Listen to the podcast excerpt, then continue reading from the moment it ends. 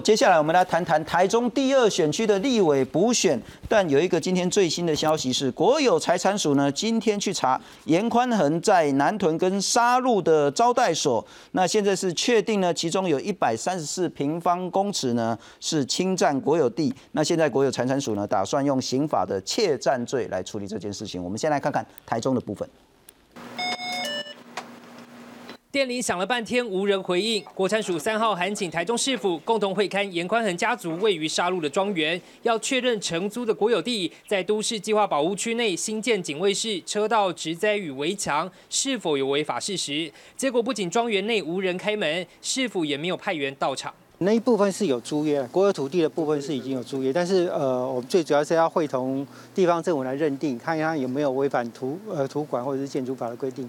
如果地方政府告诉我们有违反的话，我们就会把呃依照租约的约定终止租约这样。国产署表示，去年十二月三十号已发文给市府，不清楚为何都发局没有派员出席，只能就会刊结果函文地方政府来认定，必要时将请中央营建署介入协调。另外，国产署也来到严家南屯枫树段招待所，确认八一六之一和八一六之四两块国有地，共计有一百三十四平方公尺遭违法占用，将发文要求严家拆屋还地，并依涉及刑法窃占罪移送台中地检署侦办。台中市都发局则表示，两起案件都已函请区公所查报，要厘清违规的样态后才能确认全责，因此没有派员会勘。有关违规行为或事实由各目的事业主管机关认定实际使用行为及内容，本案将依国产署检送会刊记录后依规查处。国民党中日选区立委补选候选人严宽恒竞选团队表示，四号才会对外说明。民进党候选人林静怡则强调，严家还有哪些违法占地的事实，希望国产署尽快清查，给民众完整资讯。记者蜜蜂彭安群台中报道。介绍我们的特别来宾，首先欢迎是资深媒体人邱明玉。大家好，特别感谢跟我们视讯连线东海大学政治系的教授沈友忠沈老师。沈老师，你在线上吗？有在线上。非常谢谢你，我待会要 好多好多问题要请教你。不过我先请教一下小玉了哈。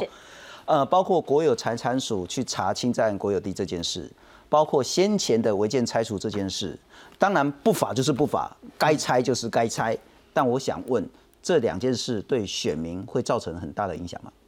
呃，坦白讲，观感上绝对会啦，哈，观感上，因为呃，我必须讲，就是说，呃，在地的朋友会说，哎呀，他们家的过去的历史大家都知道，可是就是说，知道他们家，呃，就是跑讲白讲白一点，就是可能跟黑道比较有比较比较渊源的哈，但是很多人会觉得说，哎，不知道他们家是这么样的这个精彩。啊，精彩这样。那等于说这一次，包括从镇南宫好一路这个一直算算到到说他们家的这个违建占用国有地，那等于说我觉得会加深，就是说那个民众对于他们家呃严家在处理一些事情上面的一个比较不好的印象，拖拖拉拉啦。那但就是说，因为严宽很打的这个标语是说讲实事啊，呃呃做实事，不要讲插话。可是看起来这几次他的行为好像跟他的标语有点不太一样，因为大家会觉得说你的违建就是你该拆就拆，而且事实上已经给你一个宽限期了，可是，比如说你这个违建到现在还拆的这个拖拖拉拉，一开始先打六个洞，大家不知道你葫芦里卖什么药，但是目前为止，就我了解，还没有完全拆除干净。嗯那今天又占用国有地的事情，两件事，第一个国有财产署他是去看他弟弟那个严仁贤的房子，他的后院的部分是占用国有地的部分，这个已经确定违建了。那是不是刑法部分是不是窃占国土？这呃，这个还要再弟弟要算到哥哥的头上。呃，这是他们严家的家产，但是我必须讲，那我要讲第二件事，国有财产署下午也有跑去严宽恒他在杀戮豪宅的那个地方，是。那个地方的话，照理说今天也要去确认是不是占用国有地，可是很可惜他太太并没有开门，那已经通知你，你还不开门，我认为这个会在加深，就是说对他们家怎么觉得说做事没有魄力的那个讲的是观感的部分啊，但我们必须强调，就是法律就是法律嘛，哈，违法就是违法，该拆就该拆，但投票行为呢，或者是说。因为可能会牵涉到所谓的地方动员的能量、信者恒信的这些问题，投票行为会有影响？呃，坦白讲哦，这是我们媒体的观察，这个就是绝对空军跟这个绝对陆战，对对对，空军跟陆战，那到底是空军轰炸的比较厉害呢，还是严家你的地下碉堡比较厉害？就是有人是说你空战一直炸一直炸一炸，可是严家他就是有百无毒不侵的那个地下碉堡，他躲在那里，不管你怎么炸，我就是不受影响。那我我觉得说这一次的选情。对，呃，就是我们有在地的记者去观察，确实非常的紧张。当然，我们现在不能讲民调，可是你讲说，呃，双方的股票，连他这个地方党部的股票、蓝绿阵营的股票，现在坦白讲都估不出来，估不出来。对，那所以我觉得还是会反过来了哈，就说这次到你看严家，我必须讲，你说这次是蓝绿的对决吗？我倒不觉得，你可以看得出来是民进党整个府院党大造势，这个是确实的。是，可是国民党却没有动起来。了解，了解。那国民党就代表说严家还是靠自己的路战。因为国民党对他来讲没有帮忙，所以与其你说是蓝绿的对决，我倒觉得是空军跟陆战再一次的这个狭路相逢，看看谁谁的这个对决了。不过陈老师刚刚就是名誉开的头了哈，就是其实就是我让我最有兴趣，就是说如果我们不是台中第二选区，我们其实可以站更高的角度来理解这一次的选战，恐怕是选举或是选举史上，或者是政治学上一个非常有趣的。刚刚小玉说绝对的空军跟绝对的陆战。你如何看待这次中二选区？就学者的角度，其实我觉得刚刚明宇已经先提到了这个选举的关键哦。那国民党在这次的选举的策略里面，似乎看起来并不是完全的一致了。那事实上，从公投开始的时候就已经有看到，呃，具有一些未来性的这个百里侯哦，包含像是侯友谊啦，或是卢秀燕哦，对于党中央的一些策略都没有一个明确的这个表态。然后我们也看到了这一次的这个补选哦，进到这个台中第二选区来看。确实也看到国民党的这个步调好像有一点点不是那么的一致。那反观民进党来说的话，则是就是非常完整的在进行一个大规模的一个动员哦。所以刚刚形容的是说空战跟陆战，或者说一个政党然后来对付一个这个地方派系进行一种对决的这样子一种选举，这个确实是在地方上的这个选举的一种一种情形哦。然后你把它拉高到全国的格局来去做这个选举的观察，这是在这次选举里面非常特殊的一个情形。那另外我想要说的就是说，在这个呃地方派系的一个政策动员的这个过程中哦，那可能对于严家来讲，也是进入到了一个非常关键的时期。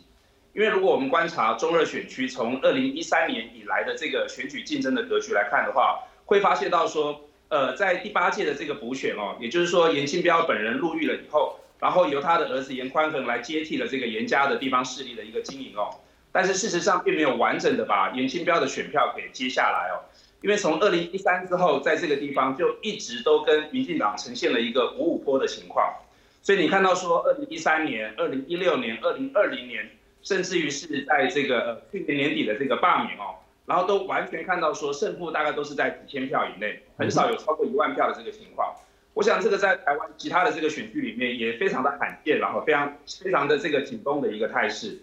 那我想要进一步的去观察，就是在于说，那对于严家来讲。今天的这一场选举就很有可能是一个生存的一个保卫战。为什么要这样说？因为你很少可以看到一个地方派系哦，它可以在一年里头，当然有一点点超过一年的时间啦。不过严格来讲，大概也是十三个月里面哦，然后要动员三次的这个选举。所以如果二零输了一次，然后罢免不能算赢嘛，那现在才是真正的王子复仇记。如果王子复仇失败的话哦，那么对于严家来讲，是不是有可能在整个台中黑派？就会因此而视为哦，开始进入到一个下坡，是非常值得观察的一个点。嗯换句话说，严家就是背水一战，然后绝对不敢输，也不能输。但我们来看看台中第二选区在台湾的整个选举上，又是一个非常有趣的观察的这个政治区域。那真的这个不能叫不蓝不绿了哈，应该叫可蓝可绿。那就是看第二选区的选民呢，他这一次比较喜欢国民党或比较喜欢民进党。如果我们来看看，在一四年之后的历次选举的话，一四年呢是林佳龙获胜嘛，哈，林佳龙还赢蛮多的，绿大胜。可是到一六年的立委呢，那个时候就是那个严宽恒当选了，那严宽恒呢就赢了这个绿一部分。到一六年的总统呢，小英大胜，嗯，到一八年市长林佳龙就输了。那这个卢秀燕呢，算是在那个赢的这个票数还蛮多的，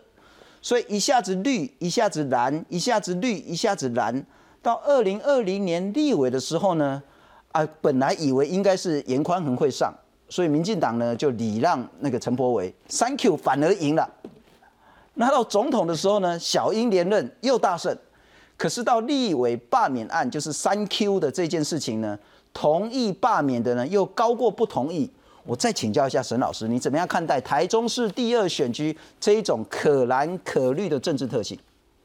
我们常常讲哦，就是以前都经常讲说决战中台湾哦，这个中台湾指的就是台中，或者我们拿美国选举的这个形容词讲说有所谓的美国有所谓的摇摆州哦，然后台湾的话就是有所谓的摇摆县市。那我想大概就是如信聪刚刚所提到的，台中就绝对符合了这个决战中台湾的这个特性，然后也符合了这个所谓的摇摆县市的特性。所以其实如果我们用放大镜来去看，因为刚刚看的是立委或者说总统或者是市长哦。但是如果我们单挑严家的，就是说在二零一三年补选之后，往严宽恒的自己在经营这个选区的选举结果来看的话，会发现，然后我们用放大镜去看中热选区，其实会发现说中热选区，因为它包含了像是沙鹿、乌日、大肚、龙井还有雾峰哦这五个区，那这五个区里头，严格来说，有一个区从头到尾严家都没有赢过，那就是乌日哦，所以乌日这个选区哦，就是说在这个中热选区里头的乌日区哦。它的人口的成长的速度基本上是仅次于沙鹿了。那在这个地方来讲的话，也是因为它的都市化的程度是比较快，因为受到高铁的这个影响哦，所以它的这个人口的这个变化的这个结人人口结构变化的这个情况也是非常的明显。所以我是觉得说，在台中第二选区来讲，为什么它会有一个摇摆的特性，或者说忽蓝忽绿、又蓝又绿、不蓝不绿的这个特性哦，是因为它反映出了整个台中选民结构的一个变化。那它也是一个缩小版的台湾的选民结构的一个变化。所以我觉得现在看起来就是有越来越多的选民哦，他不是那么的坚强的政党认同，他可以今天蓝明天绿，他可以罢免的时候投同意票，他可以下一次的这个选举的时候他又投给另外的一个阵营里面。那我觉得在台中的这个中二选区里面的这五个区里面来看的话，乌日跟沙鹿可能就是扮演的最关键的两个区。我想这也是为什么民进党他在一月二号的时候选择了这个呃整个重兵哦，都是在沙鹿这个地方来进行一个大规模的造势跟动员的一个情况。因为你拿下了沙戮，拿下了乌日，大概中热选区就可以拿下，基基本上来讲就可以宣告在中热选区的一个胜利了。是是是，谢谢沈老师。不过我们等一下还有很多问题要请教你，但我先请教一下小玉了哈。如果刚刚沈老师也谈到说，其实应该要看所谓的那个严家在这第二选区的整个势力的消长。不过我们如果回到零八年那时候是严清标，就是严宽恒的父亲呢，那个是绝对的优胜。对。拿下了将近六成，百分之五十九点九的选票啊！那时候民进党呢，就是大概三成左右。可是到一二年再选一次立法委员，严清标还是一样拿下六成选票，那个铁票是非常非常稳固。但民进党有成长，从二十九趴到四十趴，可是严清标还是拿下六成。但一三年怎么隔了一年呢？因为严清标呢被那个取消立委的资格，所以要补选，那这个只待复增。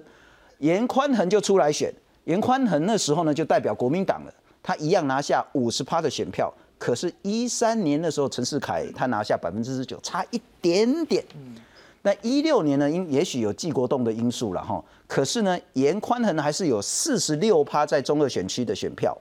那二零年的部分呢，在那个有五十一趴，呃，这个其实就是其他的部分了哈。但我还是想请教。这个所谓的空战跟陆战，我们常讲选举是说一张选票一事情。对，你有去讲阿掉手，没错。你有去讲行列，啊，你有去讲服务，嗯，那张选票就很容易是你的。嗯，严家在这个选区经营了几十年，嗯，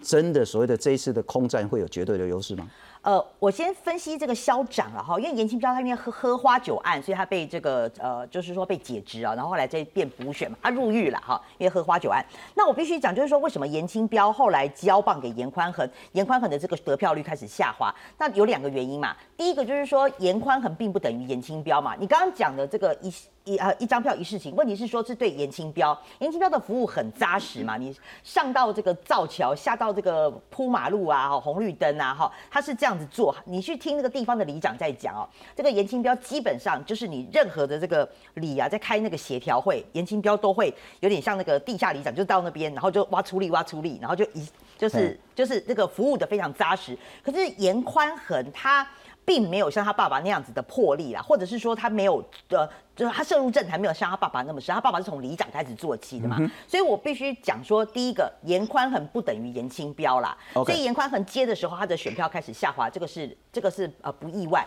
那第二个就是说，你说一张票一事情，事实上你要看到严宽恒当后来当了立委，他妹妹严丽敏是当了议员，然后兼副就后来又选上了副议长嘛，那大家会觉得说，我的我的你的情我已经都还你了，因为你的儿子女儿一个是立委，一个是议员，我该还的都还了，而且还了那么久，也没道理说一直一直一直还下去嘛。OK 那所以我认为说，就是说呃，有些人会觉得说还你们家严家的恩情也够了，那再就是说你们不能全全部全拿嘛，怎么一个儿子当立委，一个当议员，然后还有甚至他的弟弟是当里长啊，侯侯林刀转包了后啊，就就可以了这样。是所以我认为说，在这样长久的家族政治哦崛起，大家会觉得说对家族政治会有这个疲倦的感觉。我最后要讲了哈，就是说刚刚教授讲的很好，一个是杀戮，一个是乌日啊，刚好这个也反映杀戮是非常非常严加在地的。我有听到民进党哈，他们现在最担忧的是说，为什么他上礼拜的那个大造势是办在杀戮？因为杀戮是林静怡始终攻不进去的地方，因为杀戮就是严家的大本营，嗯那而且是在在地人口最多的地方。是所以林静怡这次能不能赢，我觉得是取决于在杀戮。那当然乌日为什么乌日是第二重要？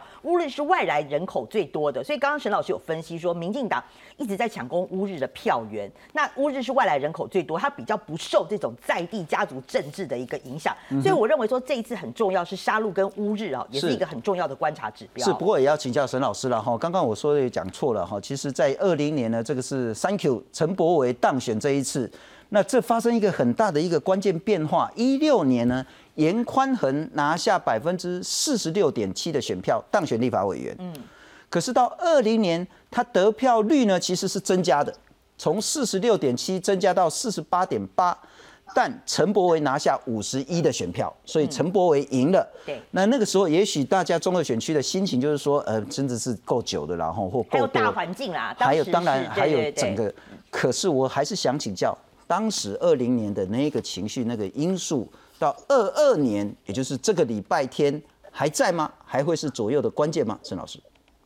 我觉得说，二零二零年哦，有一个比较重大的关键是在于韩国瑜的影响了啊、韩国瑜他当然就是说，呃，成也萧何，败也萧何，就是说对于呃深蓝的选民来讲，韩国瑜给了这个整个蓝营大团结的一个契机。但是对于中间选民来讲哦，看到韩国瑜又被吓跑了一大半，所以我觉得二零二零年来讲哦，对于这个呃那个刚刚提到的这个陈柏维能够在这个地方异军突起哦，有一个很大的原因是因为很多的选民在那一次的这个投票里面来讲，他是为了不把选票投给韩国瑜，投给蔡英文，然后再顺便把选票投给了陈柏维。因为说实在话，对陈柏维来讲的话，他的知名度也好，或者在地的连接跟经营也好，绝对是不可能赢得过严宽恒了。所以首先要分析的就是说，那么二零二零年的这样子的一种结构性的因素，在二零二二年还在不在？当然是不在。所以我们现在看到的就是在于说，你当你没有了总统选举这个一尾效应的这个提升以后哦，那么对于严宽恒来讲，到底是加分还是减分？倒过来说，对于林静怡来讲是加分还是减分？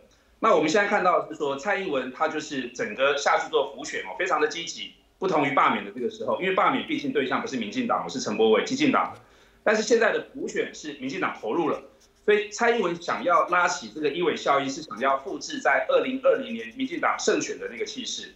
但是对于国民党来讲的话，他就是相相反的，他希望二零二零年韩国瑜变成包袱的那个情况，在二零二二年不要上演。所以你会看到说，韩国瑜也没有过去啦，或者说甚至连卢秀燕啦、朱立伦啦，在这次的选举里头，好像步调整个国民党都非常的不一致，全部都交给严家自己来去打理一样。那因为是在于说，严家相信看按照自己的这个实力哦，在其他的这个选区里头，除了乌日以外，那么只要牢牢的抓住了其他四个四个选区，依旧还是可以延续严家的这个政治势力，像刚刚明宇所提到的这个情形。是所以我觉得现在看到的还是一个非常有趣的一个选举现象了。那么二零二零年哦，对于国民党来讲，看到的是一个呃，如果跟国民党走得太接近的话，反而对于地方势力来说，不见得是加分的效果。但对于民进党来说的话，就需要绝对的空战，就需要全党一致，然后下来在这个地方上进行选举，才有可能扳倒地方势力。所以二零二二年看到的依旧是整个政党对于一个家族的这样子的一种竞选态势。是，不过这真的很有趣了哈。相较起那个选民来讲，我觉得作为旁观者，作为一个政治学者，甚至作为一个媒体人，其实应该会更乐在其中，因为你可以看到说，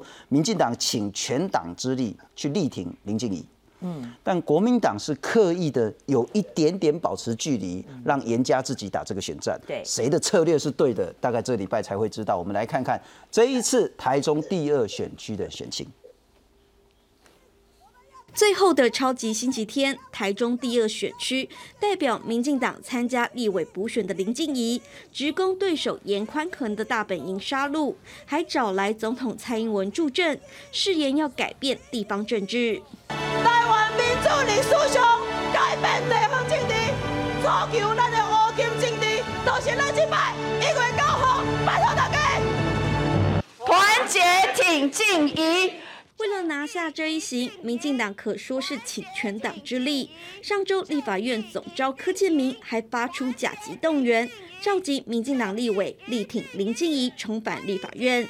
另外，民进党立委林楚英更先出严家公保地的违建疑虑，严宽和最后制裁来应应。而面对严家的争议，频频登上政论节目，严宽恒就公开质疑：明视、三立、年代等七个政论节目，每天都花超过一个小时轮流攻击他，已经沦为一言堂。政论节目七个打严宽恒，一个七打一。那宽恒开记者会，开记者会还击，然后记者会还击之后呢，